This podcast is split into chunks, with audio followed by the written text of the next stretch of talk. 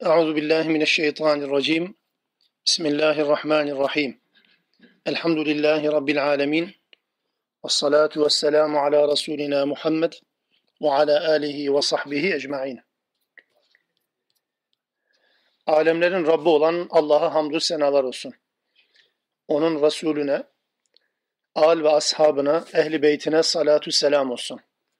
Allah'ın rahmeti, bereketi, mağfireti, selamı ve selameti hepimizin üzerine olsun inşallah. Bir önceki derste hatta daha iki önceki dersteydi galiba Asr suresini işlemiştik. Kur'an-ı Kerim'in en kısa üç suresi olduğunu ifade etmiştim o derste. Asır insan konusunu merkeze alan bir sure. Bugün de yine Kur'an-ı Kerim'in en kısa üç suresinden birisi olan İhlas suresini okumaya, anlamaya çalışacağız. Üzerine biraz düşünmeye çalışacağız.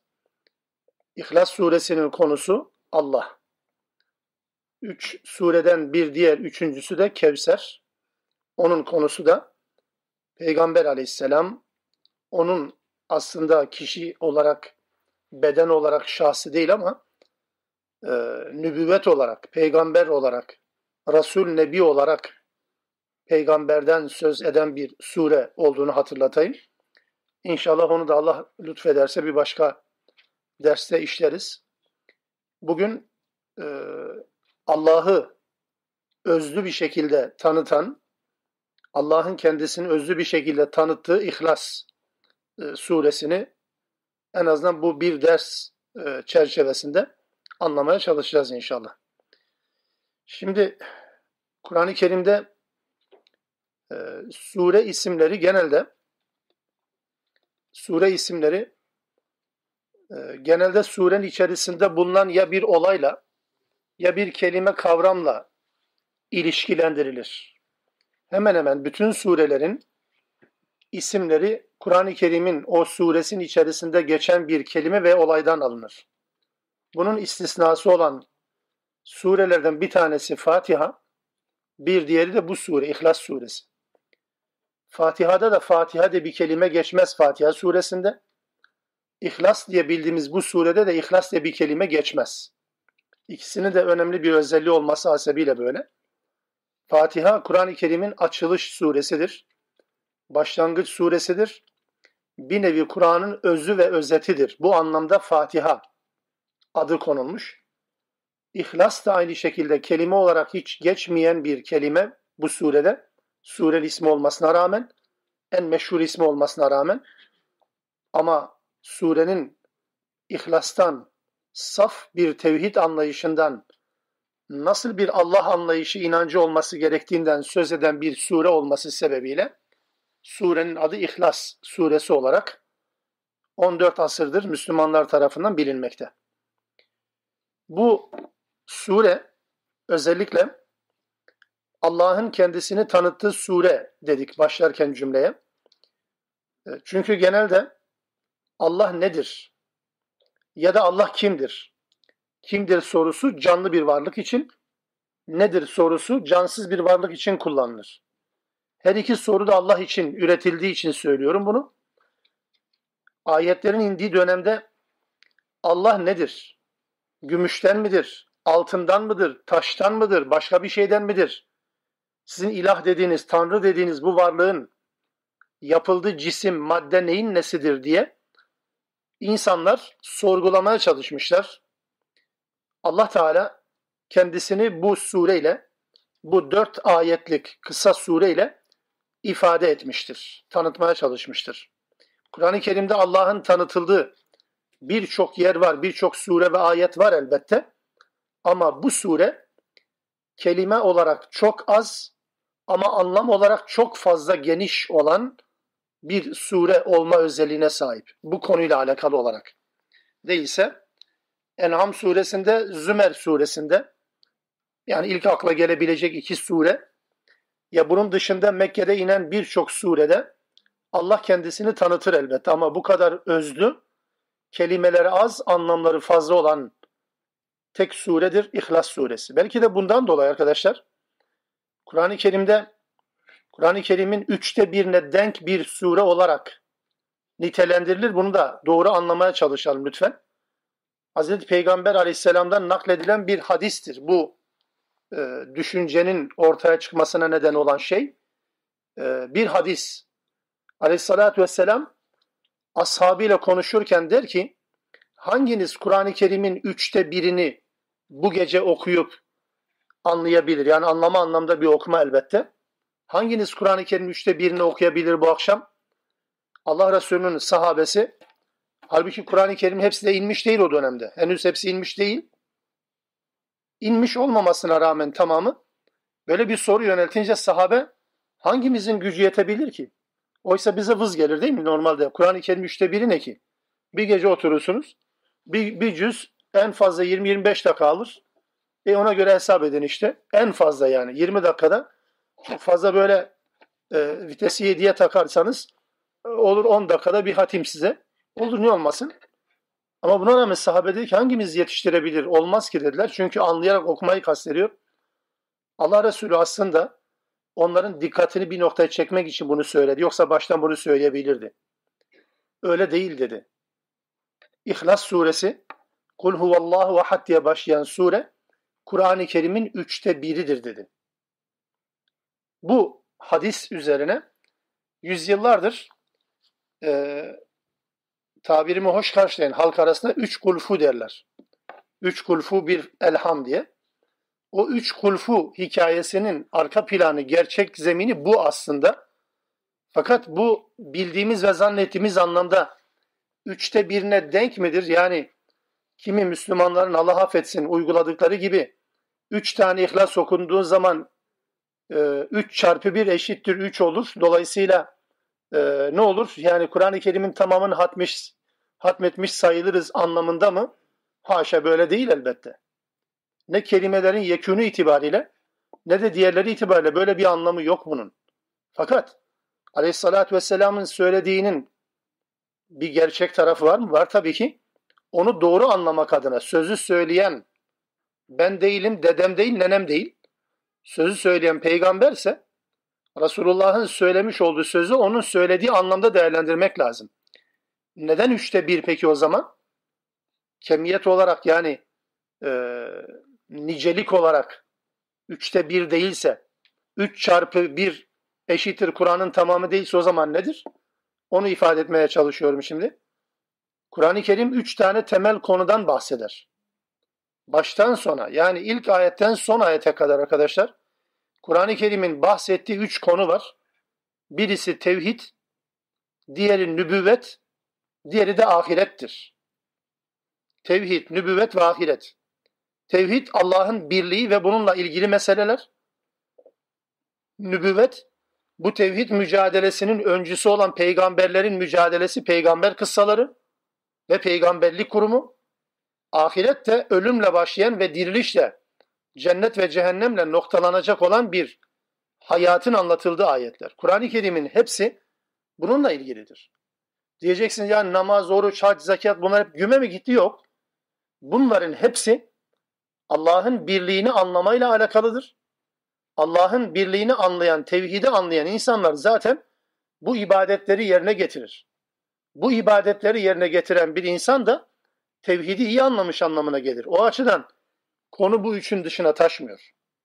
Allah'ın kendisini tanıttığı tevhid, sonra peygamberlerini tanıttığı nübüvvet ve de ahiret. Kur'an-ı Kerim bu üç temele bina edildiği için, bu temele oturtulduğu için üç temele, onun için İhlas suresi Kur'an-ı Kerim'in üçte birine denktir denmiştir. Yoksa üç kulhu eşittir bir hatim anlamında olmadığını tekrar hatırlatayım. Bu surenin tevhidten yani Allah'tan söz eden bir sure olması hasebiyle özlü olarak evet yani Kur'an-ı Kerim'in üç temelinin birisini anlatıyor dedik. Bu dört ayeti tercüme etmenin bir anlamı var mı bilmiyorum ama yani niye bunu söyledim derseniz. Çünkü bir tane kelimeyi mecburen açmamız gerekecek. Ben sadece laf olsun diye aslında iş olsun diye tercüme edeceğim. Fakat tercümeyle bunun anlaşılacağını zannetmiyorum. Çünkü Türkçe kelime olarak bunu ifade edecek bir dil değil. Arapçadaki söylenen şeylerin hiçbirisi bunu tanımlamaya yetmiyor o açıdan. Tercüme edebildiğim kadarıyla tercüme edip bırakacağım. Üzerinde biraz anlamaya çalışacağız kelimeleri açmak suretiyle. Bismillahirrahmanirrahim. Kul de ki huvallahu ahad. Allah tektir. O Allah'tır ve tektir. Birdir değil bakın. Birdir ayrı, tektir ayrı. Allahu samet. Allah samettir. Tercüme ettik değil mi güya? Değil aslında. Çünkü samet kelimesinin izahı gerekecek. Anlaşılsın diye bir cümleyle söylemek gerekirse eğer, her kesin ve her şeyin kendisine muhtaç olduğu, kendisinin de hiç kimse muhtaç olmadığı bir varlıktır Samet. Allah budur. Hiç kimse ve hiçbir şeye muhtaç değil. Ama herkes ve her şey ona muhtaç. Samettir. Lem yelid ve lem yulet. Allah ne doğurmuştur ne de doğmuştur. Yani ne bir çocuğun anne babasıdır ne de bir anne babanın çocuğudur. Ne doğmuş ne de doğurmuş. وَلَمْ يَكُنْ لَهُ كُفُوًا اَحَدٍ Ve hiç kimse, hiçbir şey ona denk değildir. Hangi konularda bu? Tekliği, muhtaç olmaması, doğurup doğurmaması ve hiçbir şeyin ve hiç kimsenin ona denk olup olmaması hangi alanlardadır? E bunların tümünün elbette izaha muhtaç olduğu bir gerçek. Şimdi bu bağlamda özellikle ilk kelimeyle daha önce bu derslerde bu derslere katılan arkadaşlar da hatırlarlar. Ben yeniden hatırlatayım yeri geldi. Bakın burada de ki diye başlayan ifade sadece bunu telaffuz etme değil. Yani de ki Allah birdir hadi koro halinde Allah bir. Bu bizim Allah'ın bir olduğunu inandığımız anlamına gelmez. Yani Allah'ın bir olduğunu telaffuz etme değildir bu. Allah'ın istediği bizden. Bu telaffuzun da ötesinde yani bu cümleyi konuşmanın da dile getirmenin de ötesinde bunu düşünce ve görüş olarak, bir kanaat olarak benimsemek anlamına gelir. Bunu bir yorum olarak zorladığımı düşünebilirsiniz. Arapçanın Arapçanın Arapçadaki kale kelimesinin ya da kul deki şeklinde tercüme etmemiz bu kelimenin anlamlarından sadece bir tanesidir demek ya da söylemek.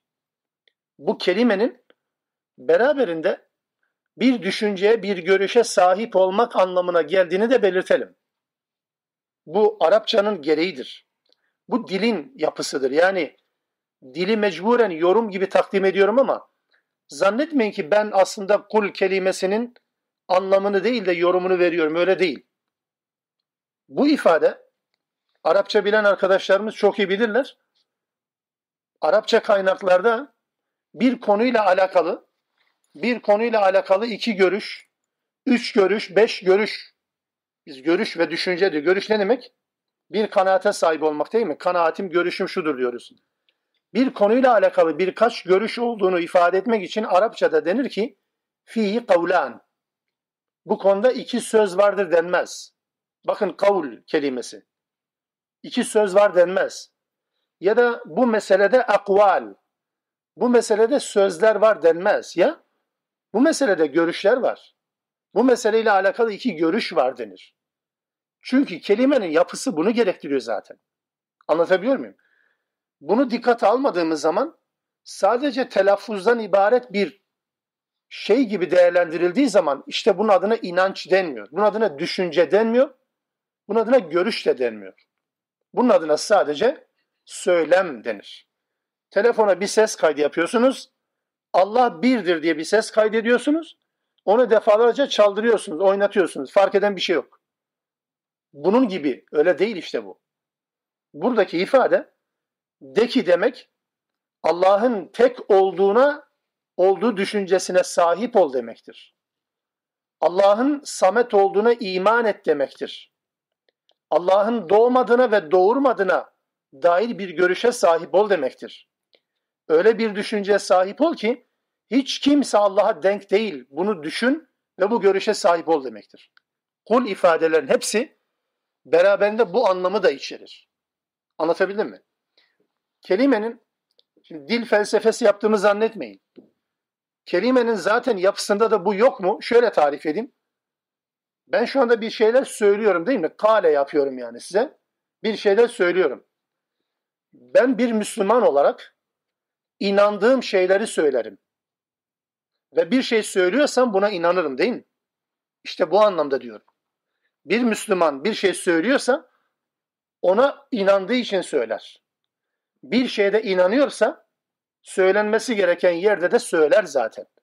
O yüzden bu iki kelime, bu kelimenin iki anlamını, bu kelimenin bu iki anlamını birbirinden ayıramazsınız zaten.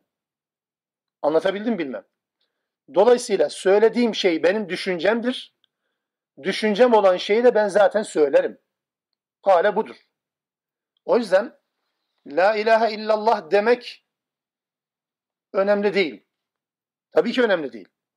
Önemli olan Allah'tan başka ilah olmadığı düşüncesine sahip olmaktır. Allah'ın tek olduğunu söylemek önemli değil. Sen desen de demesen de zaten tek. Bu seni Müslüman yapmıyor. Seni Müslüman yapan şey Allah'ın tek olduğuna senin iman etmiş olmandır. Allah'ın yanına, sağına, soluna, önüne, arkasına başka bir ilahı, başka bir tanrıyı koymamaktır. Teklikle kastedilen bu. Bu anlamda de ki kelimesini doğru bir zemine oturtarak anlamaya çalışalım. Hoş zaten Kur'an-ı Kerim'de de bunu destekleyen bir ifadeyi de hatırlatayım. Bunu bırakayım çünkü epey söylememiz gereken şeyler var. Onları en azından söylemekten bizi engellemesin diye. Mesela Mülk suresinde, Tebareke suresinde şöyle bir ifade geçer. 13. ayet. 13. ayet. Ve esirru kavlekum ve esirru kavlekum ev icheru bih. Şimdi bunu tercüme ediyorum. İlk önce sözünüzü ister gizleyin, ister açıklayın. İnnehu alimun bizati sudur. Allah içinizde olanı, sinelerinizde olanı bilir. İlk cümle dikkat ettiniz mi? Sözünüzü ister gizleyin, ister açıklayın. Peki söz açıklandığı zaman söz de, söz gizlendiği zaman ne oluyor? Nasıl bir söz oluyor ki? Sözle tercüme edersek eğer. Onun için bakın, bu burada bu şekilde ifade ediyoruz. Açıklanana söz dedikten sonra peki gizlenen nasıl söz olur? Ben şimdi bir dakika sussam bir şey düşünüyorum. Gizliyorum bu düşüncemi. Buna da Allah Teala kavul diyor, söz diyor. Yani Türkçe anlasınız diye söylüyorum. Bir şey konuşmadan düşüncemde, kafamda tasarladığım şey de Allah'a göre kavuldür. Tasarladıktan sonra bunu konuşmaya başladığım zaman da buna adı kavuldür. O yüzden sözünüzü yani şöyle tarif edeyim tırnak içinde konuşayım. Kavlünüzü, kavlünüzü ister gizleyin ister açığa çıkarın. Hepsini Allah bilir. İster konuşun, ister içinizde tutun. Hiç fark etmez Allah bunu bilir. Ama hepsine de Allah Teala kavul diyor. O zaman bu nedir? İçimizde kalanı biz düşünce deriz. Telaffuz yoksa söylem olmaz ki. Onun için bakın Kur'an da bu anlamda bunu söyler. Bazen duyarız mesela müşriklerin ya da inkarcıların ifadelerinden hareketle Allah Teala bahseder der ki şöyle dediler onlar. Şöyle dediler.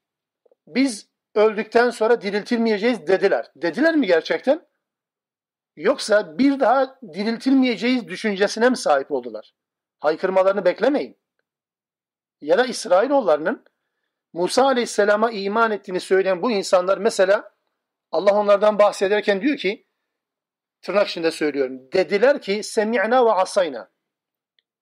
İşittik ve isyan ettik dediler. Ya isyan ettik dedilerse bunlar kafir. Olur mu? O anlamda ifadeyi telaffuz ettiler anlamına değil. Anlatabiliyor muyum ya? İsrailoğulları zaten isyan ettik diye bunu telaffuz edip ilan etseler, deklare etseler zaten çizildi, bitti işleri. Öyle değil. Ya işittik diyorlar. Dedikleri bu. Ama amelleriyle, düşünceleriyle isyan ediyorlar ve işleri gene bitiyor. O anlamdadır. Yani söylediler değil. Söylemiş olamazlar ki. Onun için bu tevhidden söz eden İhlas suresinin baş kelimesini, ilk kelimesini önce doğru anlamak lazım. Dekiden ziyade bu düşünceye sahip ol. Allah'ın tek olduğu düşüncesine sahip ol. Şimdi beraberinde bir şey daha var. Allah ahad. Şimdi bir ile tek arasında Türkçe olarak ne fark var bilmiyorum. Çok zihnimde net değil. Ama ben şöyle netleştirmeye çalışayım. Yani umarım izah edebilirim. Ee, aynı türden aynı türden birçok varlığın bir tanesi anlamında bir denir buna. Altı tane bardak var. Bunların her bir türüne bir tanesine bir denir. Buna bir denir Türkçe'de değil mi? Yanlış değilsen. Türkçeci olanlar hatırlatsın bana uyarsa eğer yanlış söylersen. Ama tek, tek dediğimiz şey türdeşi olmayan, eşi benzeri olmayan varlık demektir. Bu bardak bir tane bardak demekle bardak tektir demek, tek bardak demek aynı şey değildir. Bir kelimesi bunun sayısal değerini anlatır. Tek kelimesi eşsizliğini anlatır. Şimdi buna dönelim. İhlas suresi Allah'ın birliğini değil, Allah'ın tekliğini anlatır. Zaman zaman biz bunu konuşurken, telaffuz ederken bunun da yanlış olduğunu hatırlatayım bakınız. Bakın telaffuzu ben de yapsam, siz de yapsanız yanlış. Allah'ın birliğinden ziyade sayısal anlamda iki değil, üç değil, bir tanedirden ziyade tekliğidir Kur'an'da anlatılan. Teklik bu. Tevhid dediğimiz de budur. Bakın bunu doğru bir zemine oturtmadığınız zaman Allah'ın sayısal değer anlamda bir olduğunu ifade etmiş olursunuz. Bu değil. Bu sure de bundan bahsetmiyor. Ya Allah'ın tekliğinden bahsediyor yani eşsizliğinden bahsediyor bu yönüyle. Allah bu anlamda tektir. Zaten surenin devamında da bu ve benzer özelliklerin hiçbirinde Allah benzersizdir. Yani hiçbirisinde Allah'a benzeyen bir varlık yoktur anlamına gelir. Bunu umarım izah edebildim. Peki teklik ne, ne ile alakalı? Yani Allah'ın varlığı konusunda mı yoksa Allah'ın sıfatları konusunda mı? Çünkü Allah'ın zatıyla alakalı zihnimizde hiçbir şey canlanmaz. Allah'ın zatıyla alakalı. Zat dediğimiz nedir?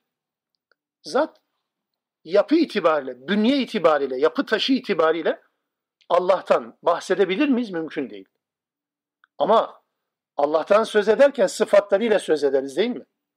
Allah'ın tanınmasının en önemli ve yegane yolu, tek yolu sıfatlarla tanımaktır. Nedir o yani?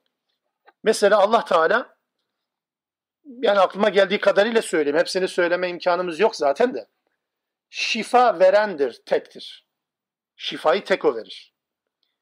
Hüküm koyma konusunda tektir. İnsanlara ve hayvanlara, canlara rızık verme konusunda tektir. İnsanlara hayat verme veya da verdiği hayatı geri alma konusunda tektir. Her şeyi bilme konusunda tektir. Gaybı bilme konusunda tektir. İnsanların günahlarını affetme, mağfiret etme konusunda tektir. Rahmet konusunda onun benzeri yoktur, tektir. Gibi gibi devam edebilirsiniz. Bu sıfatlar konusunda Allah'ın tekliğinden bahsedebiliriz. Yoksa Allah'ın sayısal anlamda birliği ya da Allah'ın zatıyla alakalı tekliği değil bu. Bu ayrı bir konu. Sıfatlarla biz Allah'ı tanırız. Allah'ın tekliğine dair inancımız onun sıfatlarında ortaya çıkar. Bunu zaman zaman hatırlatıyorum ama yeri geldi tekrar hatırlatayım. Esmaül Hüsna diye bir edebiyat var. Bir kültür var, bir anlayış var. Yadırgamıyorum. Doğru ama yanlış bir zeminde olduğu için yadırgıyorum ve eleştiriyorum. Esma Hüsna kavram olarak doğru. Ama anlatma ve anlayış biçimi olarak yamuk bir yerde duruyor. Neden? Çünkü biz Esma-i Hüsna'yı böyle, tabi yamuk dediğim şu. En önce zihnimde yanlışın karşını söyleyeyim de herkes hepsi yanlış anlamda değerlendirmeyin diye. Yanlış yeni nitelediğim Esma-i Hüsna anlamı şu. Allah'la alakalı 99 isim sayarız. O Rahman, o Rahim, o Melik, o Kudüs, o Evvel, o Zahir, o Batın, o Ahir. Eğer buysa Esma Hüsna bu değil arkadaşlar. Ben Allah'la alakalı bu sıfatları söylesem de söylemesem de zaten bu sıfatların tamamının sahibidir Allah. Yanlış dediğim bu. Peki doğru ne? Bütün sıfatlar istisnasız, bütün sıfatlarla alakalı olarak, bütün isimlerle alakalı olarak bu isimlerin bana yansıma şekline iman etmem lazım. Değilse olmaz. Anlatabildim mi acaba? Yani Allah rezzaktır. E sen demesen de zaten rezzak. Ben niye bunu söylemek zorundayım? İman etmek zorundayım. Neden? Çünkü onun dışında rızık verici olmaması lazım hayatımda. Rızka vasıta olanlar olabilir ama rızık verici olarak Allah var. Bunu kabul etmediğim zaman hayatımda, bunu hayatıma indirgemediğim zaman istediğin kadar rezzak Allah de. Önemli değil ki. Ya da Allah evvel mi? Allah evvel mi gerçekten? Allah ahir mi, son mu, ilk mi ve son mu? Ya ne anladık şimdi? Allah ile alakalı. Beni ilgilendirmiyor ki ya. Benim bunu söylememle Allah ilk olmaz. Söylemesem de bundan kurtulmaz ya da bundan uzaklaşmaz. Benim onu evvel ya da ahir, ilk ve son diye bilmemin bana yansıyacak şekline hayatınızda bir işe başlarken Allah olmalı. Bir işi bitirirken de Allah olmalı. Yoksa yoksa siz Allah'ı evvel ve ahir bilmiyorsunuz demektir. Olmaz ki öyle şey. Yani işe başlarken Allah olmalı. İş biterken de Allah olmalı. Ticaretle mi uğraşıyorsunuz? Dükkanınızı açarken Bismillah diyorsunuz. Allah olmalı. Dükkanı kapatırken de geriye dönüp bakıyorsun gün boyunca kaç kişiyi kazıkladın? Kaç kişiye yalan söyledin? Kaç tane haram gayrimeşru işlem yaptın? Eğer bunlar varsa o zaman ahir Allah değil ki. Sadece başlarken Allah'da oldu. Ya da mesela evliliğe başlıyorsunuz değil mi? Bizim Anadolu kültüründe Allah'ın emriyle diye başlanır değil mi? Allah'ın emriyle. Bütün nikahlar. Yani bu dünyanın insanı olsun olmasın.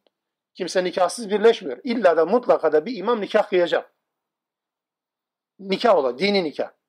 Allah'ın emriyle başlar. Güzel, evvel Allah. Niye? Doğru. Peki nikah yapıldıktan sonra niye Allah yok?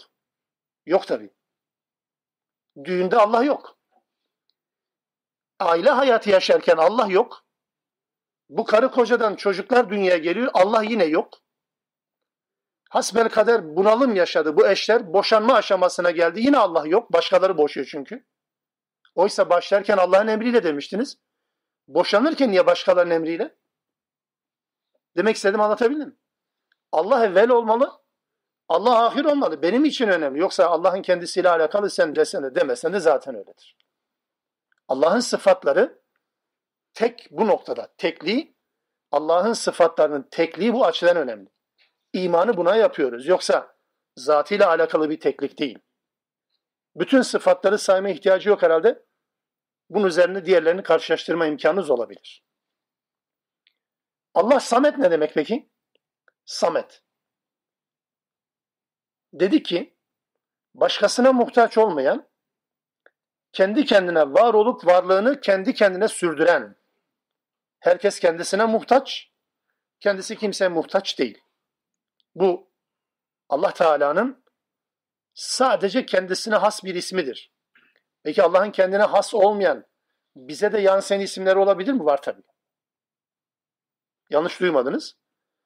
Allah'ın kimi isimleri bize de yansır. Bizim için de geçerli olabilir. Mesela Tevbe suresinin sonunda Allah Teala bir kul, bir abd peygamberden bahsederken diyor ki Raufun Rahim. Oysa Rauf Allah'ın da adı, Rahim Allah'ın da adı. Bir insan için Rauf ve Rahim kullanılabilir. Son derece merhametli ama Allah kadar değil tabi. Son derece şefkatli ama Allah kadar değil. Bunu anlarız. Ama hiçbir insan için Samet diyemezsiniz. Mesela. Hiçbir insan rah için Rahman diyemezsiniz mesela. Rahman diyemezsiniz. Bir insan aziz olabilir. Bir yere kadar. Bir insan rahim olabilir. Bir insan cebbar olabilir. Bir yere kadar. Ama bir insan asla samet olmaz. Çünkü samet kelimesi başlı başına zaten kendi kendine yeten, başkasına muhtaç olmayan, herkes kendisine muhtaç. Var mı öyle bir varlık? O anlamda bu isim de sadece Allah'a ait olan bir isim. Kendisine danışılmadan, bunun, bunun anlamı şöyle de çıkar ortaya. Kendisine danışılmadan karar verilemeyecek olan kişi demektir. Yani bir karar verecekseniz ancak Allah'a danışarak karar vermek durumundasınız. Buna samet denir. Kendisine danışılmadan bir karara varılmayan efendi, kişi demektir. Samet, Allah'ın dışında böyle bir kişi yok. Hazreti Ali radıyallahu anh der ki, Samet kelimesini biraz yorumlayarak bize açarak der ki, Samet aldığı kararları asla sorgulanmayan varlık demektir. Dikkat ettiniz mi? Aldığı kararları asla sorgulanmayan varlık demektir. Siz Allah'ı samet bileceksiniz. Allah'ın aldığı kararları da arkasından eleştireceksiniz. Niye? Biraz ilahiyat okuduk diye. Biraz ilmi bir takım şeylere aşina olduk diye. Biraz medyadan hocaları dinledik diye Allah'ı sorgulamaya çalışıyoruz. Bu yapılan iş Allah'ın adaletine uygun mu? Kimsin sen ya? Ya Allah istediğini yapar. Anlatabiliyor muyum? Bunu şunun için söylüyorum. Hazreti Ali'nin bu sözü gerçekten bu kelimeyi çok muazzam bir yere oturtuyor. Aldığı kararları asla sorgulanmayan kişi Allah. Verdiği kararı sorgulanmayan. Bir örnek söyleyeceğim size. Zaman zaman sorular geliyor. Mesela denir ki Allah'ı güya insanlara güzel tanıtmaya çalışıyoruz da dil döküyoruz. Ben sadece işin özünü söyleyeyim. Deniyor ki madem Allah benim ileride ne yapacağımı biliyor. Hangi günah işleyeceğimi biliyor. Cennete, cehenneme gireceğimi de biliyor. Ya beni niye dünyaya getirdi bu cefayı bana çektiriyor? Allah beni bu kadar sıkıntıya maruz bırakmadan yapacağını yapsaydı biz de şimdi anlatıyoruz değil mi? Ya işte Allah kıyamet gününde kendisine şöyle denmesin diye. Ya Rabbi beni bir yaratsaydın hele. Beni bir deneseydin belki dediğin gibi olmayacaktı falan hani anlatmaya çalışıyoruz değil mi? Yok arkadaşlar bakın bunun cevabı ne biliyor musunuz? Böyle bir sorunun bir tane cevabı var. Diğerlerin hepsi numara. Allah'ın canı böyle istedi. Kabul edin etmeyin. Allah'ın canı böyle istedi. Allah'la alakalı yapılacak bütün işlemlerde, Allah'la alakalı yapılacak bütün konuşmalarda bunu öğrenin bakın. Diğeri, diğer izahlar, anlatımlar birbirimizi aslında dolmuşa bindirme, birbirimizi ikna etme, birbirimizi bilmem sağdan soldan düzenleme çalışması başka bir şey değil. Hiçbirisi asıl cevap değildir. Allah'ın canı böyle istedi vallahi. Yani Allah falanı niye sakat yarattı? Gücün yetiyorsa değiştir. Vallahi Allah'ın canı böyle istedi. Ya Allah niye falanı böyle yarattı? Ben niye böyle yarattı? Allah'ın canı böyle istedi ya. Sana ne? Sorgulayacaksan zaten bu Allah olmaz ki. Başka bir varlıktır o. Allah'ın samet olması bu işte. Sorgulanamaz ki. Niye böyle yaptı ki? Sana ne? Allah'ın canı böyle istedi. Ya bir aile reisi bile bir, bir aile reisi bile kendi evine, kendi evin içerisine dışarıdan birisi müdahale etmesine razı olur mu? Birisi dışarıdan geldi ya şu perde olmamış çıkar. Şu duvar olmuş bunu. Kim dinler bunu? Ya kendi evine başkasını karıştırmıyorsun. Sen Rab, evinin Rabbisin. Kelime lügat sözlük anlamıyla söyleyeyim. Evinin sahibisin ve kimseyi karıştırmıyorsun. Ya kainatın sahibi Allah diyoruz. Ama Allah'ın dışında herkes karışıyor. Bir tek Allah karışmıyor. Arkasından Allah'ın adaletini tartışıyoruz. Allah'ın rahmetini tartışıyoruz. Allah'ın bilmem nesini tartışıyoruz. Allah'ı doğru bilmeyince bunların hepsi gelir tabii ki arkadaşlar. Allah'ı doğru bilmeyince bu tartışmaların ardı arkası kesilmez tabii ki. Onun için Samet, Allah'ın Samet bilinmesi. Allah zaten Samet'tir de bunu benim inanmam lazım. Bir Müslüman olarak inanmam gereken bir Samet Allah var. Yani aldığı kararları asla sorgulanmayan, aldığı kararları gözden geçirilmeyen kişi demektir. Bu anlamda Allah Samet'tir. Lem yelid ve lem yulet doğmamış ve doğurmamıştır. Bazen bizim Türkçe mahallelerde şöyle tercüme edildiğini görürsünüz. Doğmamış doğrulmamıştır. Ya doğrulmakla doğmak aynı zaten. Orada kelimenin biri gitti. Tercüme edilmiyor. Doğmak ve doğrulmak aynı cümledir. Yani ben Türkçeyi sonradan öğrendim ama yani az çok Türkçe'de biliyoruz ya. Yani doğrulmak Türkçe'de okuyan kimse yok mu ya? Yardımcı olsun bana. Doğrulmak bir anne tarafından dünyaya getirilmek değil mi? Peki doğmak ne demek? E aynı şey. Böyle bir tercüme olmaz. Ya nedir? Lem yelit Allah doğurmamıştır kimseyi. Yani bir çocuğun babası değil. Ve lem yulet doğmamıştır da. Yani bir babanın da çocuğu değil. Türkçesi bu. Doğurmamış ve doğmamıştır. Cümleyi böyle anlatmaya çalışalım. Yani doğmamak ve doğurmamak. Doğurmamak ve doğmamak ya da sıralamayı değiştirirseniz eğer. Bunun yani sadece biyolojik anlamda üreme ile mi alakası var derseniz biraz Hristiyanların e, Allah inancıyla alakalı bir problemden hareketle şöyle anlaşılır bu daha çok. Yani İsa Allah'ın oğludur diyenler. İsa Allah'ın oğludur diyenler küfre girmiştir. Maide suresi bunu ilan eder. Kafirdir ehli kitap bu yönde Hristiyanlar. Ya da Yahudilerin dediği gibi Üzeyr Allah'ın oğludur. Onlar da bu şekilde. Yani Allah'a oğul isnat etmek. İlk defa belki ilk etapta ayeti duyduğumuz zaman ilk etapta anlaşılacak olan bu belki de. Yani Allah'a çocuk isnat edilmez. Allah da bir babaya isnat edilmez. Allah için ne bir baba söz konusu ne de Allah için bir çocuk söz konusu. Neden? Çünkü birinin babası olmak da bir babanın çocuğu olmak da eksikliktir.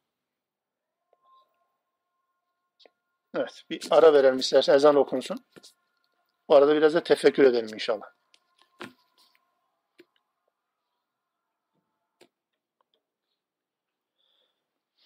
Şimdi arkadaşlar bu Allah'ın doğması ya da doğurması ile ilgili Kur'an-ı Kerim'de geçen bu ifadeleri evet yani Allah'a çocuk isnat edip edilmemesi bağlamda değerlendiriyoruz fakat bunları inkar etmemek, bunları tamamen bir tarafa e, bırakmamak şartıyla söylüyorum. Onları bir köşeye koyalım fakat beraberinde şöyle bir anlamı da dikkate almak durumundayız. Nedir o anlam? Baba olmak ve evlat olmak hem bir eksiklik, zaaftır ama aynı zamanda beraberinde bir yetki alma, yetki verme. Birinden yetki alma ve birine yetki devretme anlamındadır. Bakın her biriniz e, bir anne babanın çocuğu olarak onlardan size bir şeyler geldi. Bu kültürdür, bu mirastır, bu dünyevi bir takım şeylerdir, bu ahlaktır, bu terbiyedir, neyse yani. Birinden devralıyorsunuz ve siz kendi çocuklarınıza bir baba olarak bu kez onlara siz devrediyorsunuz. İşin bu yönünü dikkate aldığımız zaman şöyle bir anlam da çıkar. Allah ne kimseden bir yetki almıştır ne de kimseye bu yetkiyi vermiştir. Yani birinin çocuğu değil ki ondan yetkiyi alsın. Biri de onun çocuğu değil ki ona bu yetkiyi versin. Hristiyanların inancıyla da örtüşen bir izahtır bu söylediğim. Çünkü Hristiyanlıkta biliyorsunuz çocuklar her ne kadar Allah tarafından affediliyor olsa da yeryüzünde Allah'ın vekili olduğu düşünülen rahip ve rahibeler tarafından yapılır bu. Yani rahip ve rahibeler yeryüzünde Allah'ın temsilcileridir. İsa Allah'ın temsilcisi İsa olmadıktan sonra dünyadan gittikten sonra onun vekaletini rahip ve rahibeler üstlenir. O yüzden melek suretinde adeta güya evli değiller, evlenmezler, dünya nimetlerinden uzaktırlar. Kıt kanaat geçinirler sadece bu kadar bir yapıdır rahip ve rahibelik. Bu anlamda rahip ve rahibeler üzerinden bu yapılır çünkü Allah'ın ya da Tanrı'nın temsilcisidir. Allah bu anlamda ne birinden bir yetki almıştır yani ne birinin çocuğudur ne de birine bir yetki vermiştir ne de birinin babasıdır. Bu anlamda da bunu cümleyi değerlendirmek lazım. Kur'an-ı Kerim'de o söylediğim birinci anlamı da göz ardı etmemek şartıyla Bunu da dikkate almak durumundayız. Bu yönü ağır basar. O düşünceyle de paralel, örtüşen bir düşünce olması hasebiyle söylüyorum. Dördüncü ayet Allah'la alakalı. وَلَمْ يَكُنْ لَهُ كُفُوًا اَحَدٍ Bu cümlenin anlamı hiç kimse ona denk değildir. Bu kimseler kimdir? Belli değil değil mi? Yani o kimse dediğimiz şahıslar kim? Bakın hepsini reddet. Hiç kimse dedi.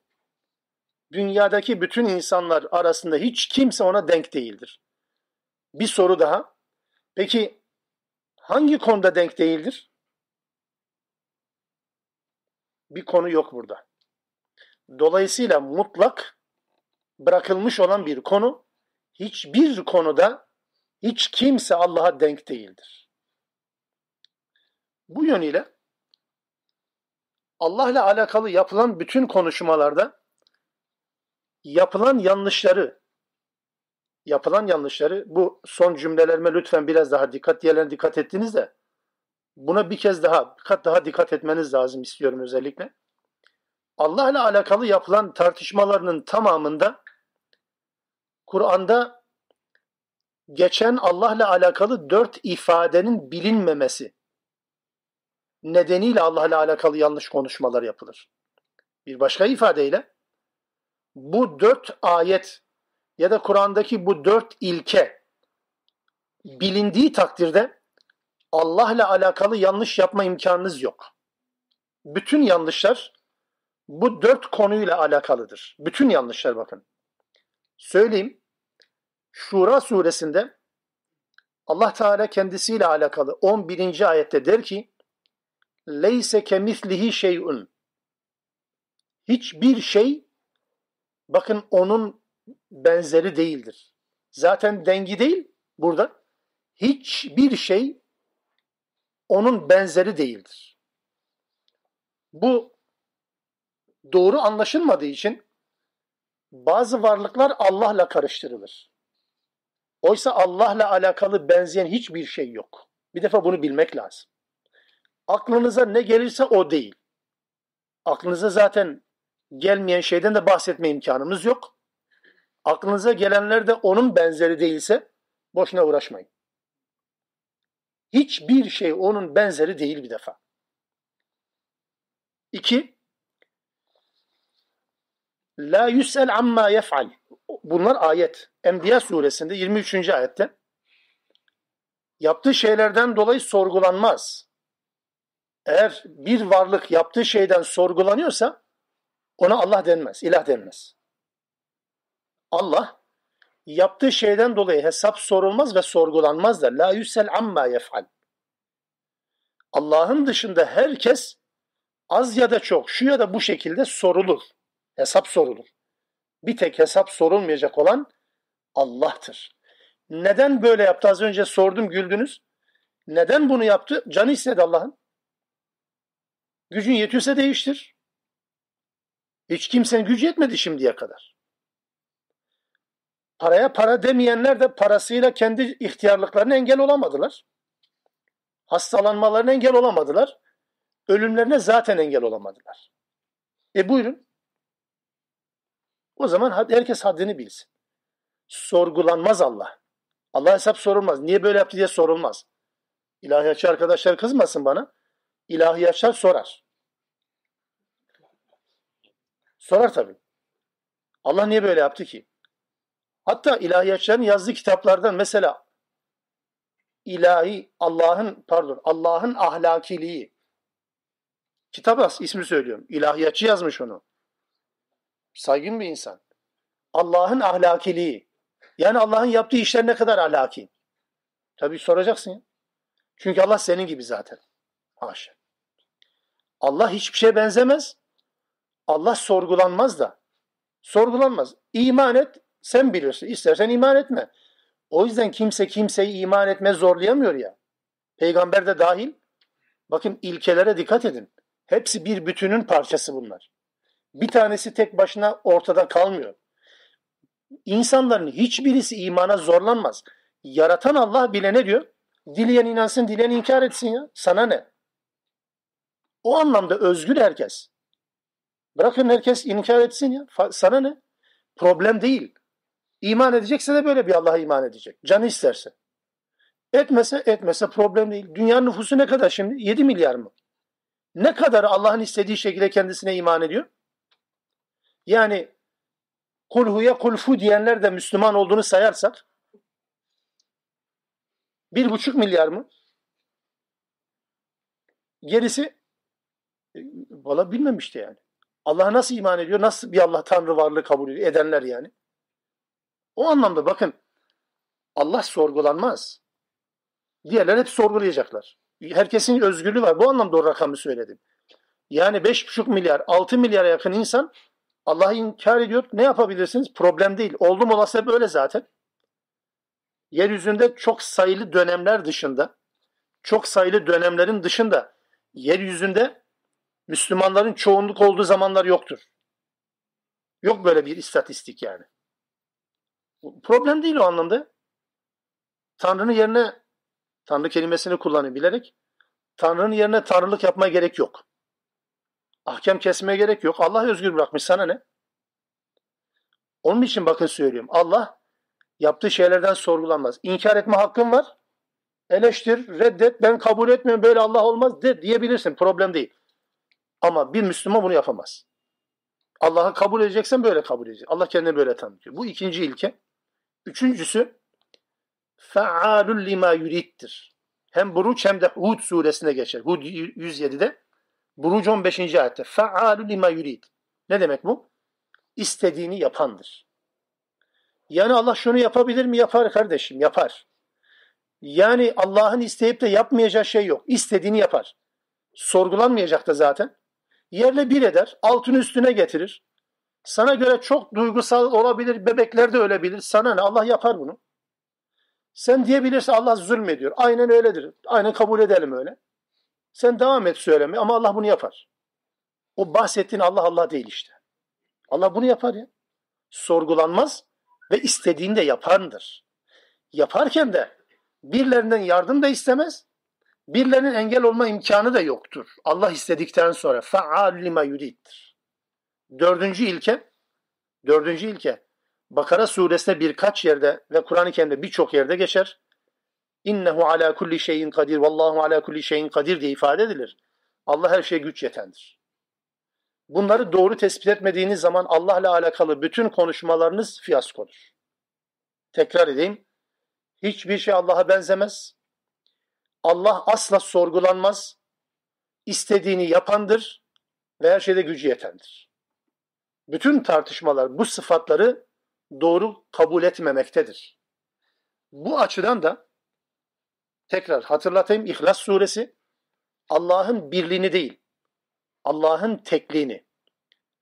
Tekrar hatırlatayım Allah'ın varlığını da değil, Allah'ın tekliğini anlatan bir suredir. Kur'an zaten bunun üzerinde durur. Bir parantez açmam lazım. Son olarak Kur'an-ı Kerim'de Allah'ın varlığıyla alakalı bir ispat yöntemi yok. Allah'ın varlığına bir çağrı da yok arkadaşlar. Bunu eğer böyle biliyorsanız bu bilginizi resetleyin. Sıfırlayın hepsini.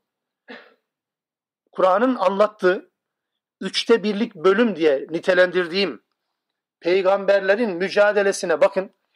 Hiçbir yerde Allah'ın varlığına iman için mücadele eden bir peygamber göremezsiniz. Yok.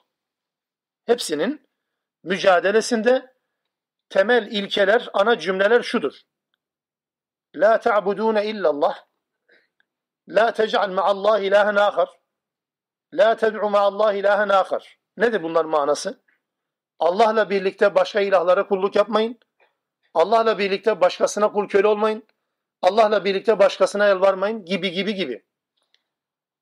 Niye diğeri yok? Diğeri esamesi okunmuyor ki ya. Allah'ın varlığı zaten ispat edilmez. Kendi kendimize ispat etmeye çalışıyoruz. Ya böyle bir şey olmaz ki. Efendim yani çiçeğe baktı, böceğe baktı, Allah'ın varlığına iman etti. O senin imanındır.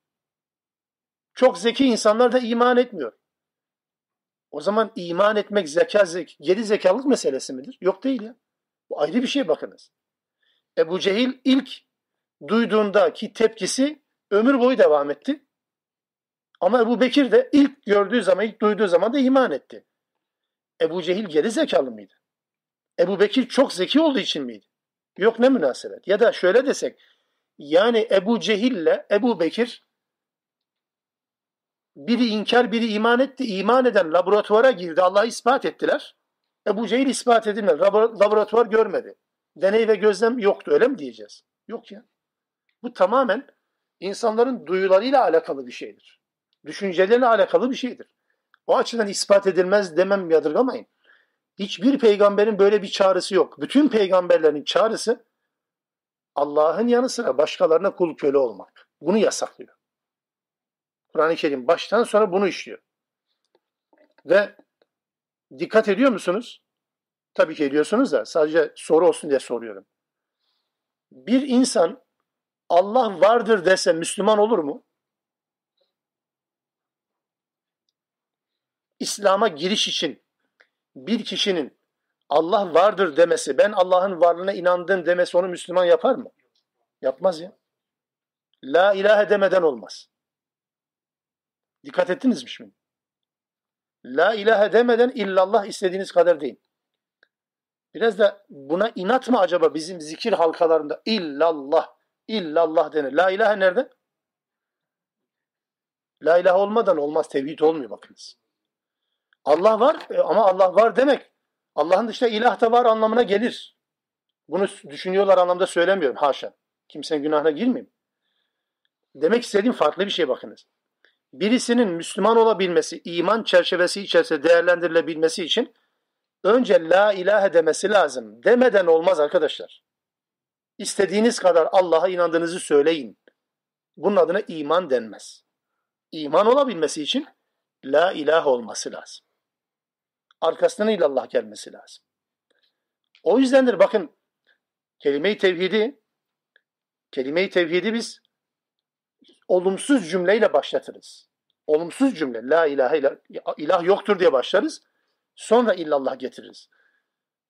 Namazlarda uygulayanınız var mı bilmiyorum. Vardır mutlaka da. Ben de hep her şeyden suizanda şüphede bulunuyorum. Size göre hocam siz bizi ne zannediyorsun diyebilirsiniz tabii. Belki de iş olsun diye soruyorum. Mesela sabah namazının sünnetlerinde, akşam namazının sünnetinde, vitir namazında, vitrin son iki rekatı daha doğrusu, hep Kafirun ve İhlas sureleri okunur. Peygamberin sünnetidir bu. Niye? Aleyhissalatü vesselam böyle bir ömür böyle öğretti bize. Kafirun ve İhlas. Sabah namazı güne başlarken akşam namazı gün biterken, vitir namazı yatağa giderken. Kafirun ve İhlas ne biliyor musunuz? Benim şöyle anladım. Kafirun suresiyle la ilahe dersiniz. Reddedilmesi gerekenleri reddedersiniz kafirunla.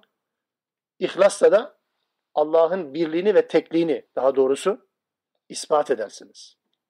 Kafirun la ilahe kısmını İhlas suresi illallah kısmını temsilen söylenir günün başında, günün sonunda ya da gecenin başında ya da yatağa giderken ne derseniz deyin.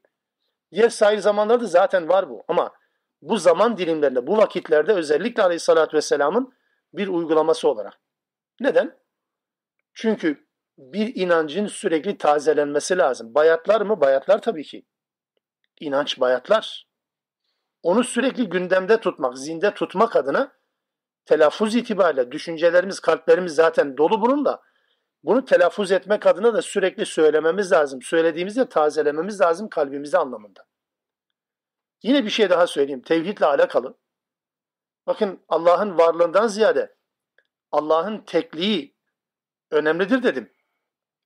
Biliyorsunuz bu derslerde yine hatırlattığım bir şey. Zaman zaman tekrara düşüyoruz da olsun.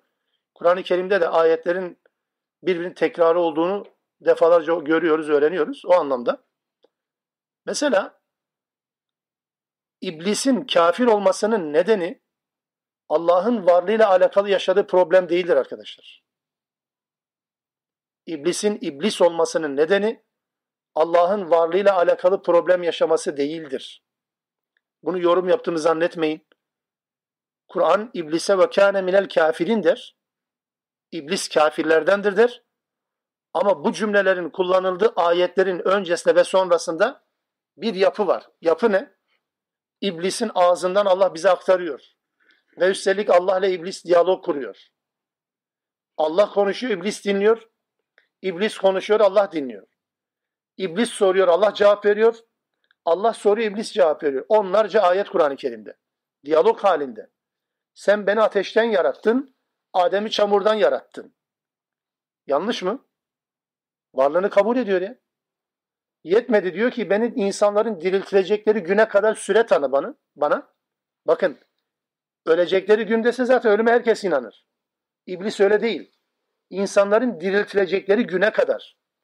Ba'su ba'del mevte inanıyor mu? Öldükten sonra dirilişe. İsterseniz yok deyin. İnanıyor tabii ki. Öldükten sonra dirilişe inanıyor. Yetmedi. Bir cümle daha kullanıyor. Haşr ve Enfal surelerinde olmak üzere iki yerde geçer bu. İblis der ki inni akhafullaha rabbel alemin. Ben alemlerin Rabbi olan Allah'tan korkarım. Ya bu cümle tam bir müttaki cümlesi değil mi? Ama iblisin cümlesi. Haşr ve Enfal suresinde. Ben alemlerin Rabbi olan Allah'tan korkarım. E buna rağmen Allah bu bu, bu varlığa da ne diyor? Ve kâne minel kafirin. Anladık mı meseleyi?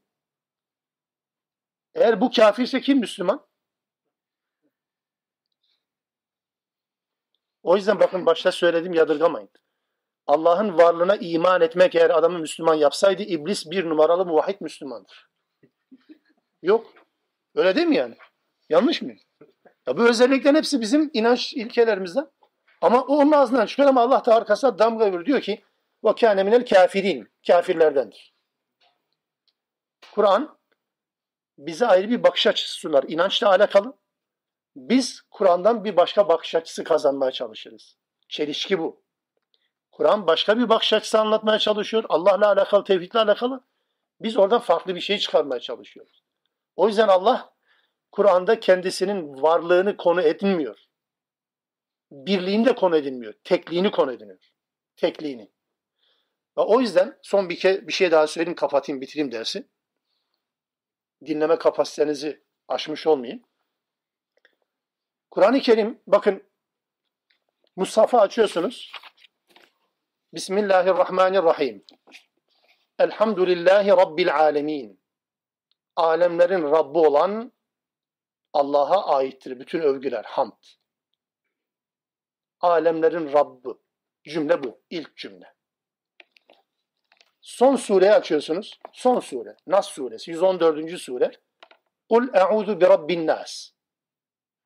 De ki insanların Rabbine sığınırım. Yaratıcı değil. Ya Rab. Başlarken de yaratıcı olan Allah değil. Alemlerin Rabbi olan Allah. Son surenin ilk cümlesi, son sure, insanların Rabbine sığınır.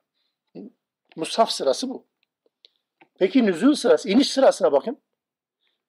İniş sırası bundan farklı biliyorsunuz. İniş sırasına bakıyorsunuz. İlk sure nedir? Alak suresi değil mi? İlk ayet. Peygamberin peygamberliğini başlatan ilk cümle. İkra bismi rabbikellezi halak. Yaratan Rabbinin adıyla oku. Allah'ın değil. Rabbinin adıyla. Rab. Peki son sure hangisi? İniş sırası itibariyle. İzâ câe. Son ayet demedim. Son sure. Son sure İzâ câe suresi. İzâ câe suresinin son ayeti. Fesebbih bihamdi rabbike vestağfiru. Çok mu zorladım arkadaşlar? Musaf sırası itibariyle ilk ve son, iniş sırası itibariyle ilk ve son. Bütün ayetlerde Rab. O açıdan söyledim. Allah'ın varlığını kabul etmek adamı Müslüman yapmaz. Allah'ın tekliğini ve Allah'ın Rablığını yani Rab ne demek? Bir cümleyle söyleyeyim anlaşılır umarım. Kimi memnun etmeye çalışıyorsanız Rabbiniz odur. Bunun üzerine bir cümle söylemeyeceğim. Kimi memnun etmeye, razı etmeye çalışıyorsanız Rabbiniz odur. O anlamda tek Rab Allah olmalı ki Müslüman olalım. Kur'an-ı Kerim de bunun için ilk ve sonlarda daima, tabi bunu arası da aynı şekilde, daima rububiyetini anlatır, tekliğini anlatır, hayata karışmaya tek yetkili olduğunu anlatır ve de razı edilecek tek varlık olarak kendisine iman edilmesini anlatır. İhlas suresi öz ve özet olarak bu kadar. Daha detaylıya bakarsanız tefsirlerde zaten izahını görürsünüz. Ben bu kadar becerebildim. Rabbim yar ve yardımcınız olsun inşallah. Subhaneke Allahümme bihamdik. Eşhedü en la ilahe illa ente estağfiruk ve etubu ileyk.